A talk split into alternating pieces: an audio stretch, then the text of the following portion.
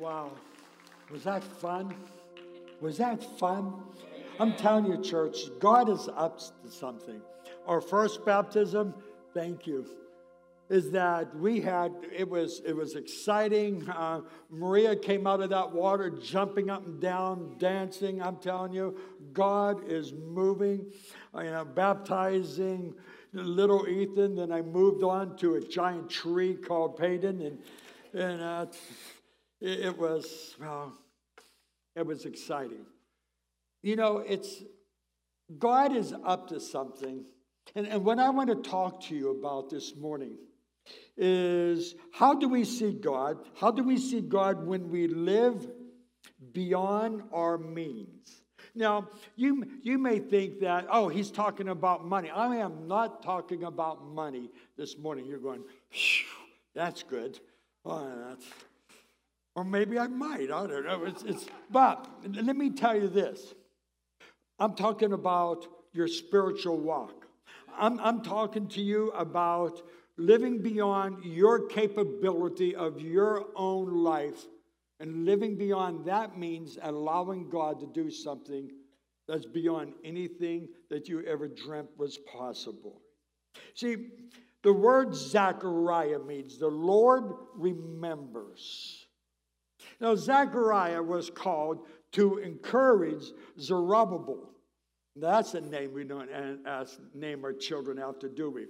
And that Zerubbabel, that it was in rebuilding the temple. It was not a good time for Zerubbabel to do this. It was the morale of the people was at an all-time low.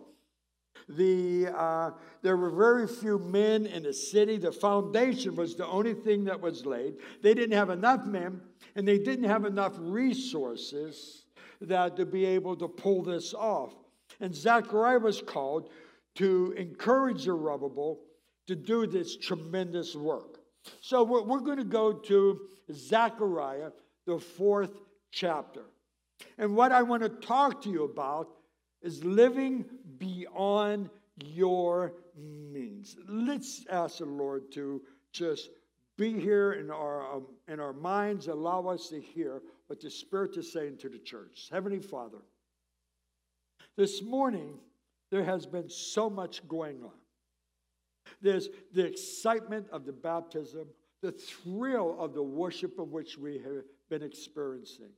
Sometimes, when all that is done, our hearts are pounding, our bodies are just trying to gasp for a second wind. So we stop. We ask that you would bring our thoughts and our minds into captivity and allow us to hear what you're saying to us as an individual and to us as a corporate body of followers of Christ. For this season in which we live in, we need to hear what you have to say to us in this word. In Jesus' name we pray. Amen.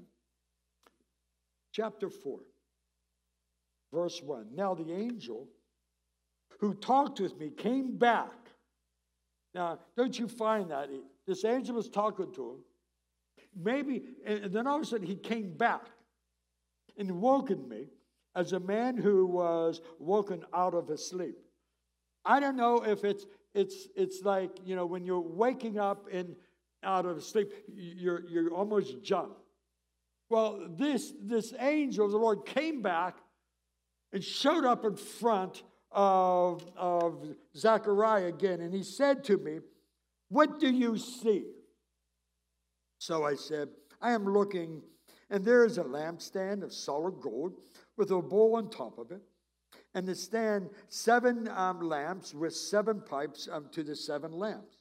Two olive trees are by it, one on the right and the other um, of the bowl, and the other one on the left.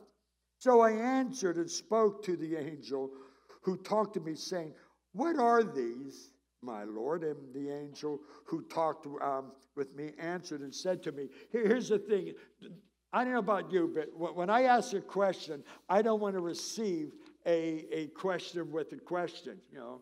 But do you know um, what these are? And I said, No, my Lord. So he answered and said to me, This is the word of the Lord to Zerubbabel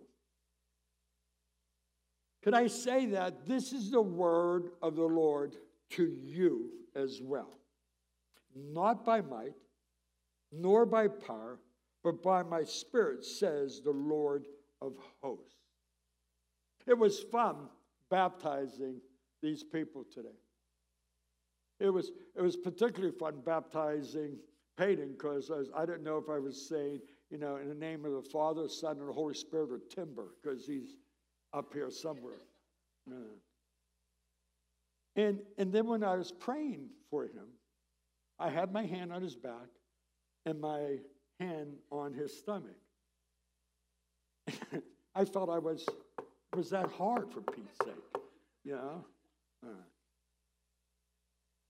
But I want you to know, Peyton, is you built like a marble statue. It's not by might, nor by power, not by your might, not by your power, but by the Spirit, says the Lord. It is what God wants to do in our lives. Because sometimes we feel that we have this wonderful education, this understanding, this ability. God says, not, not enough. See, the word of the Lord to Zerubbabel is this. He was saying, Zerubbabel, your hands are not strong enough to build the temple. Your plans are not good enough to build this temple. Zerubbabel, look around. You don't even have enough men or resources, in your people at an all time low in morale. What is saying, morale? I'm Zerubbabel. There is no way that this temple is going to be built in your own human strength and under your own human power. Zerubbabel, you are you have a job that is way too much beyond anything that you could handle. now go build the temple. It's, it's like it's, it's like being a law, in a locker room with the team, and a coach stands up and says, Now I want you to tell you something right now. That team over there, they're bigger than you, they're stronger than you, they're more talented than you, and they're undefeated. And I want you to know that they have trampled everybody they came in contact with. So go out there and have fun. Doesn't make sense. But this, he wasn't discouraging him and saying that you can't do it. He was encouraging him and saying, It's not going to be by your might, not by your strength, not by your ability, but it's going to be by mine, says the Lord. I can do this through you. I want you to understand this. And then he goes to verse 7 says, And who are you, O great mountain? Before Zerubbabel, Zerubbabel, you shall become a plain. And he shall bring forth a capstone which shouts out grace, grace to it. I love that because even in spite of our weakness, in spite of our inabilities, there's that word called grace. Moreover, the word of the Lord came to me, saying, The hands of Zerubbabel have laid the foundation of the temple. His hands shall also finish it. Then we will know that the Lord of hosts has sent me to you. If you're looking at your notes, right there in the top of those notes, there's a statement that says, Great works are done by the Spirit of God through us to glorify God. I want you to know he did not eliminate Zerubbabel. He's not saying that I'm going to do a great thing in your midst, in your lives, this very day, and it's, well, get out of the way and just let me do it. What he's saying is, I want you right in the middle of that mess. I want you right in the middle of that challenge of your life. I want you right where I have you. Because I want you to know, my friend, you are right where God wants you to be. Now, there's those who are watching online and those who are sitting before me, you're saying, Well, thanks. I don't particularly like what's going on around me. But you are right where God wants you to be because He is saying it's not by your strength, it's not by your might, it's not by your ways, it's by mine. And I am going to finish this work through you. He says it is His power in which He is doing it. You see, there's a formula for living beyond your means spiritually. Yes, you're a follower of Christ. And if you're not, you're going to have an opportunity this morning to be introduced to the King of Kings and the Lord of Lords. And yes, your name may be written in the Lamb's book of life. And yes, you're going to heaven. But that isn't always the issue. There are people here this morning that need that power of God to live beyond their means. You have temptations that you're dealing with that are just beating yourself up. You can't shake it. You have a problem that you can't solve. I don't know if it's in your own individual life, your personal life, or your family life, or in your work situations, but you have a problem. You're thinking, I just can't find a way out of this.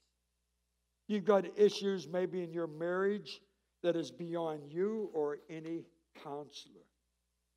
See, you need to live beyond your means. You need to allow God to say, I'm going to do this through you.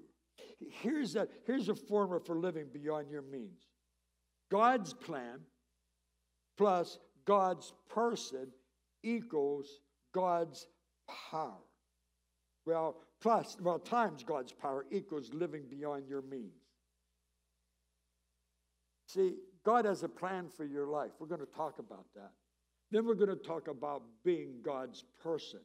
So, first of all, there are five things I'm going to talk to you about God's plan for your life. They're very simple. I like to be able to preach a simple message because I like to have it relevant in our lives. I don't want you leaving here confused or wondering, that was great, but what in the world did he say? I want you to understand exactly. So, number one is watch. Now, do you remember last week when I told you that, that God is doing things all around us and we need to see that? Because in the midst of all this chaos that we live in, those voices, all that stuff is kind of blocking out of us seeing what God is actually doing. He is at work. What I'm saying to you this morning is to be observant, be aware of what is happening. Now, some of you are saying, Well, I'm aware of the chaos politically, I'm aware of the chaos financially, I'm aware of the chaos pandemically, I'm aware, I'm not talking about any of that. Not that any of that isn't important because it is, but I want you to be aware that in the midst of that, God is working. God is doing something that is absolutely supernatural. I, I wish that, that you could have been with me in the first service, not during that water baptism, but after that water baptism. When, when, we came out of that water, man, it was after Maria was jumping up and down and just praising the Lord. We went on to the platform there, and you couldn't see us that they grabbed a hold of me and brought me into that big wet hug, you know. They were crying, they were praising the Lord. I walked down those steps, go to my office to change to my pretty suit, you know. Uh, I didn't say pretty face, okay? It's pretty. Uh, and before I even got there, Pastor Steve grabbed a hold of me and began to pray over me because of the presence of God was so strong behind there. You didn't know what was going on, but I want you to know right now that you could sense and feel the aftermath of that presence of God sweeping over the sanctuary here this very morning. I want us to be observant. God is at work all around us. The second way to know God's plan in your life is the right. You, you know that our minds think two or 3,000 words a minute. In fact, you're thinking, that's kind of jumbly. That's a lot of thinking. Well, we think in phrases and often in pictures. And, and, and there's things that it's just going on in our minds so very quickly, and we get so confused. What should I do? What can I do? What is, what is left for me to do? And, and we're, we're just in total, well, in a paralyzed state. So when I calm down, when I write something down, what I'm doing is I'm creating an opportunity of a spiritual growth in journalizing. I'm not asking you to make a literally a masterpiece, to develop. What I'm asking you is, is to develop a deeper walk and understanding of God speaking into you. You see, what we're doing is that we're putting our thought life, our heart, to words. And he wants to speak to us. So you're thinking, how do I actually do that? It's, it's very simple in journalizing. The very first thing in, in when you want to journalize for spiritual growth is spiritual journaling requires us to focus. I already said that. So it's pretty simple. I want us to stop the focus because when I'm getting a piece of paper and to write something down, I begin to focus. Now, just this very moment, just seconds ago, my mind went back, I don't know, 30, 40 decades ago. Little more than that. I hate that because I don't count by years anymore. I count by decades. That's, know. And, and in that, I can remember sitting at in a restaurant called Eaton Park in Western Pennsylvania. I was, I was in, in going to school for computers. We, was, we were writing all the program language. We didn't have what we have today. I was writing in, in what is called COBOL or Fortran Basic Assembler Language. And, and I was writing this program and I just couldn't figure it out. I'm thinking, I'm thinking, I just couldn't figure it out. So I'm in this restaurant having a cup of coffee and I all of a sudden a thought came to mind and I got out a napkin and I start writing. And it was, came alive. There it was. There was the answer. Secondly, Spiritual journaling focuses on us to slow down and to think. See, what we're doing is not only that we're writing down just ideas, we're writing down what we are thinking. Now, that you have to stop, but that's healthy to do because now I'm understanding what is it that is pressing in my mind. We need to slow down and learn to be patient if we want that deeper relationship with God. Number three, spiritual journaling helps us to take time to remember. In Psalms 77, verses 11 through 12 says, I will remember the deeds of the Lord. Yes, I will remember your wonders of old. I will ponder all your works and meditate on your mighty deeds. He wants us to remember what he's done. He wants us to reflect upon those amazing moments in which God showed up in our lives. Those times that we had that encounter with eternity.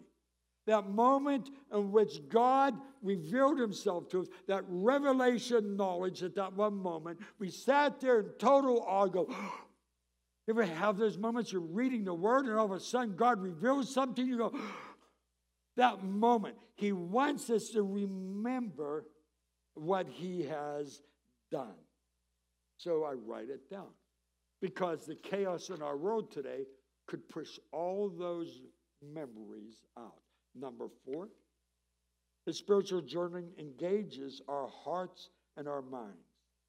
I love that. It engages all of a sudden, my mind, my heart, and my fingers, God, God is using all of our senses. He's using my eyes and seeing things in which I'm writing. He use, he's using my thoughts of, of the English language and writing it down. May not be perfect English. I'm sorry, you teachers out there, okay? On a Sasha, she, she edits everything. No, no. If she would look at my notes, she would be in absolute terror in, in what she's seeing there. But I understand it. And here's the thing, but I write it down because now I'm being engaged with what is going on internally and what's going on spiritually within my life. See, the third way to know God's plan in your life is to work. We, we have a tendency to, well, be impatient. Uh, how many of you here this morning are not impatient? Now, don't even raise your hands because if you don't, you're going to, you know, I hate to have you lie in church on that. Is that, you know, or, well, we may be patient, you know. Maybe I say, how many of you are patient here? And, well, never mind, I don't want you to do that either. Uh, it, there, there is this, we want something immediately. And God says, well, yeah, I, I do, but, but what I want is I want to be able to work at this very simply. Because you see, God is orchestrating things. Do you know that, that the atoms, the movement of atoms in our body is an absolute correlation with the movement of the universe spinning? and everything in between it. He's in control of all that.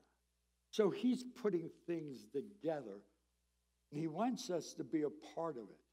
But what's important is that I'm a part of it. I'm not just waiting for God to do this whole magical thing and show me everything. It's just one step at a time. One day at a time.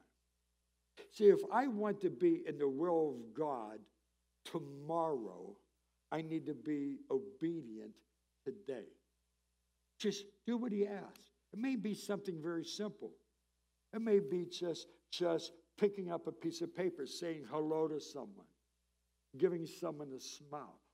Because, see, God is orchestrating all those things because that person needed a smile because they're not having a good day a good week, a good year, a good life. And they're having thoughts of just ending it. And all of a sudden, someone shows them an act of kindness out of the blue. So I need to be obedient. I need to do what God has asked.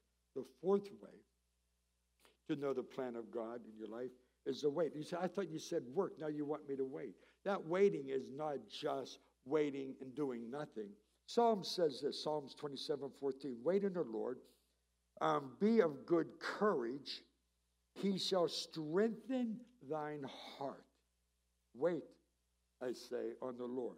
Isaiah 40, verse 31 says, But they that wait upon the Lord, now here we go. They wait upon the Lord. I, am not that I'm waiting upon the Lord. you know, I'm sleeping. They that wait upon the Lord shall renew their strength. They shall mount up with wings as eagles. Why, why would he put as wings as eagles? Why didn't he say a wing of a butterfly, wing of a bird, you know, wing of an ostrich? I don't know, you know.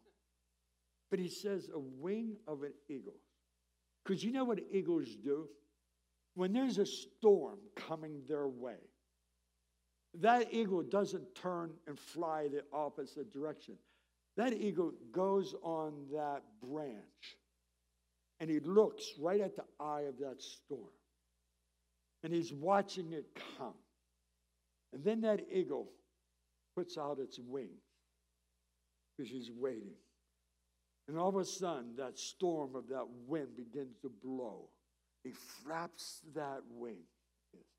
And the wind of that storm comes underneath that wing of that eagle and it begins to lift it above the storm. You see, I'm waiting for God to do so. I'm waiting for God to open up that door. I'm waiting. I'm, I'm, I'm, I'm, like, I'm like that guy in, in that race. I'm ready for that guy to be able to, to shoot off that gun, and off we go, running. I'm waiting. I'm ready to go. But then he goes on and says, and they shall run and not be weary. He said, What I'm going to ask you to do is that it might seem like a pretty task, but you're going to be able to do this. You're not going to wear out because it's my strength. Then he says, And they shall walk and not faint. Why, why do you mean walk and not faint? In those days, when they would go to battle, they would walk into battle with each other. They would have their shields, they would have their spears or their swords, they would be hitting the side of that shield, and they would walk into each other. Can you imagine being in a guy in the front line? I want to be the guy in the back pushing them, you know, not the guy in the front line. But they're there, they're coming to battle. He says, And I want you, you will not faint. Why? Because as you wait upon the Lord, the Lord shall renew. The Lord shall give you. The Lord shall strengthen you. There is nothing, my friend, that you are facing today that God is not able to overcome. That God will strengthen you in it. And believe me, he will allow you, you may not like that, to be a part of that because you want God to do it and we go hide in the cave. He says, I'm going to put you on the front lines and you're going to experience my strength because you are not going to faint and you're not going to wear out. So, here's what I'm simply saying God, I'll do the walking, I'll do the obeying, I'll do the trusting all you need to do is allow the wind to blow. All you need to do is open up the door. That leads me to the fifth way to know God's plan in your life is the walk. Because when that door opens up, it's game time. It's time to be able to trust God and what He said is that He will give you the strength. You won't faint for what you'll see, because what you're going to see is the hand of God. It, it is like that prophet. His servant came to him and he saw nothing but the chariots around him of the enemy, around their camp. They thought they were going to be, be defeated. They were surrounded. They were about to lose, be slaughtered as a people. And that prophet told the Lord, Open my servant's eyes. And he opened that servant's eyes, and around those chariots, that army that was around them, were the chariots of fire. Oh, man. Now, Steven Spielberg can't pull that off. You know, the chariots of fire. I could imagine that there was that fire. I could imagine those horses were on its back legs, ready to go. I could imagine those, those angels with their swords pulled out that is in those chariots. There was about, something was about to happen, even in the midst of that chaos. Walk. Now, and walking in that, it says, that's good, easy for, you know, you to say. But, but, but what, I'm not sure. How do I become God's person? Hmm. Well, it's very simple. There's two words I'm going to tell you. There's two words that you've heard again and again and again. There's two words I got to repeat again. again. Sometimes we want something magnificent. We want something that is deep. We want something that has, has this, this magical understanding that I, we need to have that is going to take me days, weeks, months, even years to understand.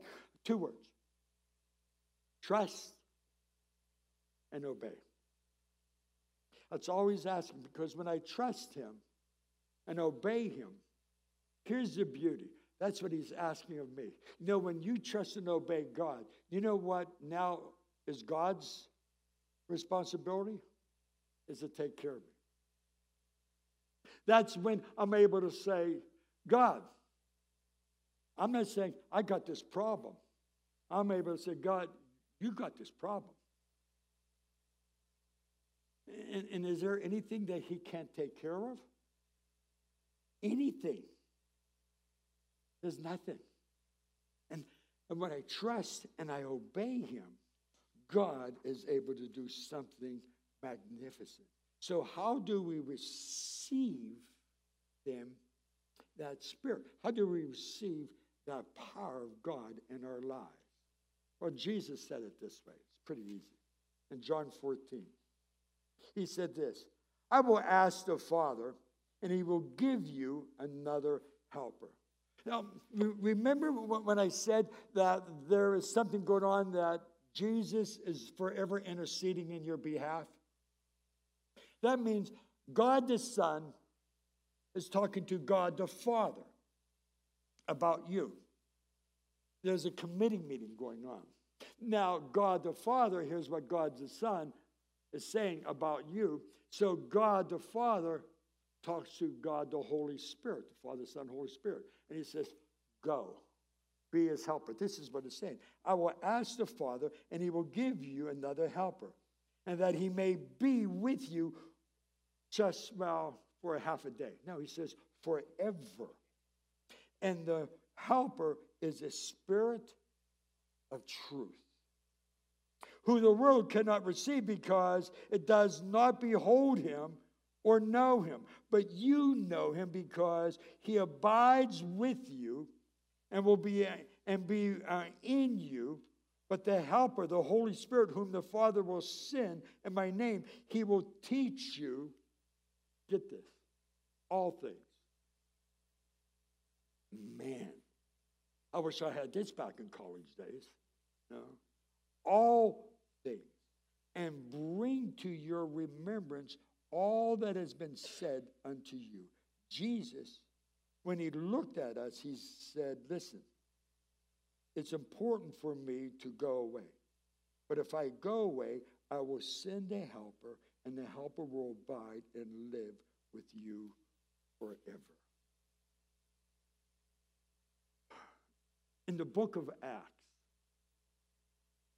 these, these very simple, uneducated, most of them, disciples were, were living beyond their means. In the chaos of their time, they're just coming out of their worst possible scenario. Jesus was crucified. They were in hiding. They were fearful. They didn't know what to do. And here's, here's the crazy thing is, is that I would think that that resurrection of Jesus Christ gave them everything they needed. And it was great. There were some of them that were really excited, but others were kind of confused and trying to figure all this out. And what does Peter do? This, this man, this warrior, this strong guy goes fishing. Because he, he says, I don't know. He had the worst defeat of his spiritual life. He denied Christ. And God says, Hey, Pete, I want you to go to Jerusalem. I want you to experience something. And in Jerusalem, this is when he experienced Pentecost. Now, that's a whole nother sermon where I will get into, but not today. But, but this is that spirit. See, when I accepted Jesus Christ as my Lord and Savior, the Holy Spirit came into my life, lock, stock, and barrel. So I'm not saying, oh, Holy Spirit, come into my life. No, he's already there. What I'm saying is, Spirit of God, I recognize you and come alive in me. And when that begins to happen in our lives, God begins to cause you, as the body of Christ, to live beyond your spiritual means of anything that you could ever thought. You see, in the book of Acts, Acts 2:37, Peter just finished this message And he says, Now, when they have heard this, this is a crowd of people listening to this man that just blew it after denying Christ. Now he's preaching to this crowd, and they were pierced to their hearts and said to Peter and the rest of the apostles, Brethren, what shall we do? That's amazing. Well, this is a, this is a, well, what do we do next? You may be sitting here and says, I get you, Pastor. I hear what you're saying. I want to live beyond my means spiritually. I want to live in the power of the Holy Spirit in my life. Well, what do I do next? Acts 2:41 says, And when they who received his word were baptized, um, um, I think it's June 27th or something like that is our next baptismal service. If you haven't been baptized, or you've been baptized a long time ago, or there's stuff that has happened in your spiritual walk that, well, nothing has happened in your spiritual walk lately, and you want to renew that faith, you want to ignite that spiritual journey in your life, it's time to say, I'm going to do this publicly. I'm going to be all in. I have no doubt that those who've been baptized are all in. I, I look across this crowd. I'm going to do something in a second. So, go to work with me. You going to work with me? Uh, shake your head. You're going to work with me here. You shake your head. Good. I want all Peyton's family and friends stand up right now. Okay. Look at this. Don't you love this?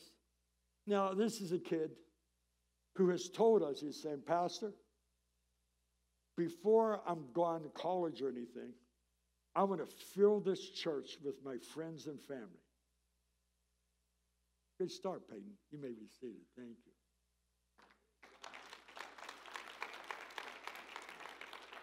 Well, they didn't have two rows. There they added to that day about 3,000 people. Man, Hoover's baptizing them had to be one tired puppy. But it's not by might, my might, or my strength, but by his. Acts 2:40, 43 says, and everyone kept feeling a sense of awe, and many wonders and signs were taking place through the apostles. Look around you, people. Open your eyes. God is doing stuff in people's lives all around us. He wants you to see the hand of God because there's a body of Christ today that is living beyond their means. In Acts 2 47 says, Then the congregation was praising God and having favor with all the people. Huh? Having favor. They crucified Christ before this. And now they're having favor for some people. No, it said all the people. And the Lord was adding to their numbers day by day that they were being saved. You see, what's going on is the church is living beyond their means. And Acts 3 9 says, And all the people saw him walking and praising God. This is the lame man. Remember the guy at the gate, beautiful, was, was, was crippled, and, and they wanted to know whose fault that was. Was his fault or, or sin in his life or his parents. And Acts 3.10 says, and they were taking note um, of him and having been the one who used to sit at the beautiful gate of the temple to beg for alms. He had that reputation, and they were filled with wonder and amazement at what happened. What happened that he got up and he walked. This is what happened. They said, How can this be? And then Acts 4 4 says, And many of those who heard that message believed, and the number of men who came to God and came about was 5,000. That's 5,000 people. What an altar call. I could go on and on and on. I'm halfway done. That scares you, doesn't it?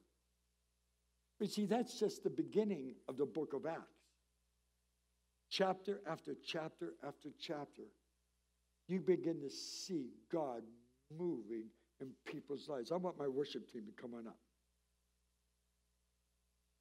I, I want to share with you a, a, a story, a little bit personal. Well, it's, it's me in my senior year of high school. It was an incredible year. I was, I was a first string quarterback, all total, massive, 140 pounds of bones, you know. But the crazy, stupid thing is that I was a first string quarterback for three years in high school. It defied the odds. They would lie in the newspaper when they would put our height and weight in the first string team. They would put in five foot eleven. I was five foot nine, 185 pounds, and I was 140 because they didn't want them to target me to kill me. I was the captain of the track team. That summer, I ran in the Junior Olympics. It was an incredible year. Everyone in the school knew me. I had favor with teachers. This is this is you. On, on days of football games, I I never had to take a test. That's kind of favor I had. God hand was on my life. So God told me, because I was this young 18 year old, loving God with all my heart kid. I was filled in the baptism of the Holy Spirit at the age of 10 years old, and that's another story, how that came. And I'm walking in a hall, God says, Hey, Tom, there's a friend of yours who was on the track team, played football with you. I want you to tell him about me today. I said, Oh, oh, okay. So I'm walking at lunchtime towards the cafeteria. Cafeteria is crazy because no one wants to miss that class. So everybody's there. The front of the cafeteria is packed with, usually packed with people. That day, only my friend was standing there. No one around. And I froze. I didn't share Christ with him. We finished school. I went on to school. He went into the Marines. Rah. A couple years later, my friend was about to come home. He was running to the helicopter and got killed. When I heard that, that high school day phew, came to my mind. Not long after that, I had the privilege to be in D.C. at the Vietnam War Memorial. I walked down that big war memorial and I found his name. There it was. I stood there and I wept.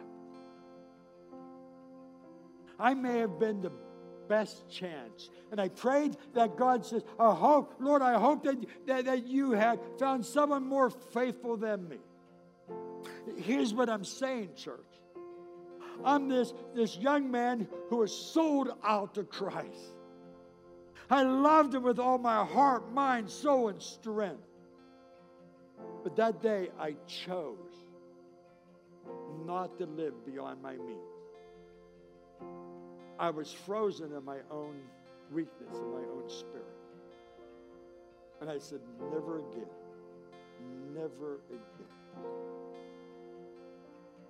My wife would tell you, she's watching online right now, and she would tell you that that crazy husband of hers will talk to a telephone. And I would get that telephone pole to talk back.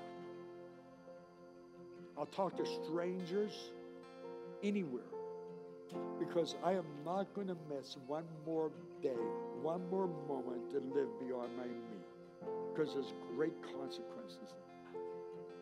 God wants to do some great things in your life. God wants you to experience that work of the Holy Spirit. You say, well, but I really don't know a whole lot about it. When do you think it's about you? God used these disciples. They saw that these men were uneducated. They weren't trained to go out and evangelize. They didn't take a homiletic course about how to preach, yet there were 3,000, 5,000 people coming to a saving knowledge of Christ. Why? Because they chose to live beyond their means. And this day, God is calling you.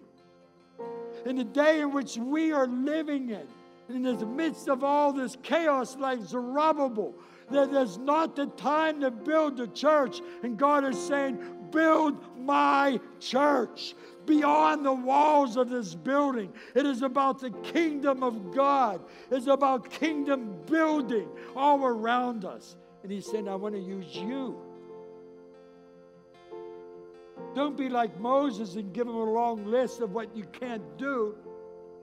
It took him 10 plagues to get the point across. Finally realized it's not about him, it is about God doing the work. Not by might, not by strength, but by his strength, not by ours, says the Lord. So I want you to stand.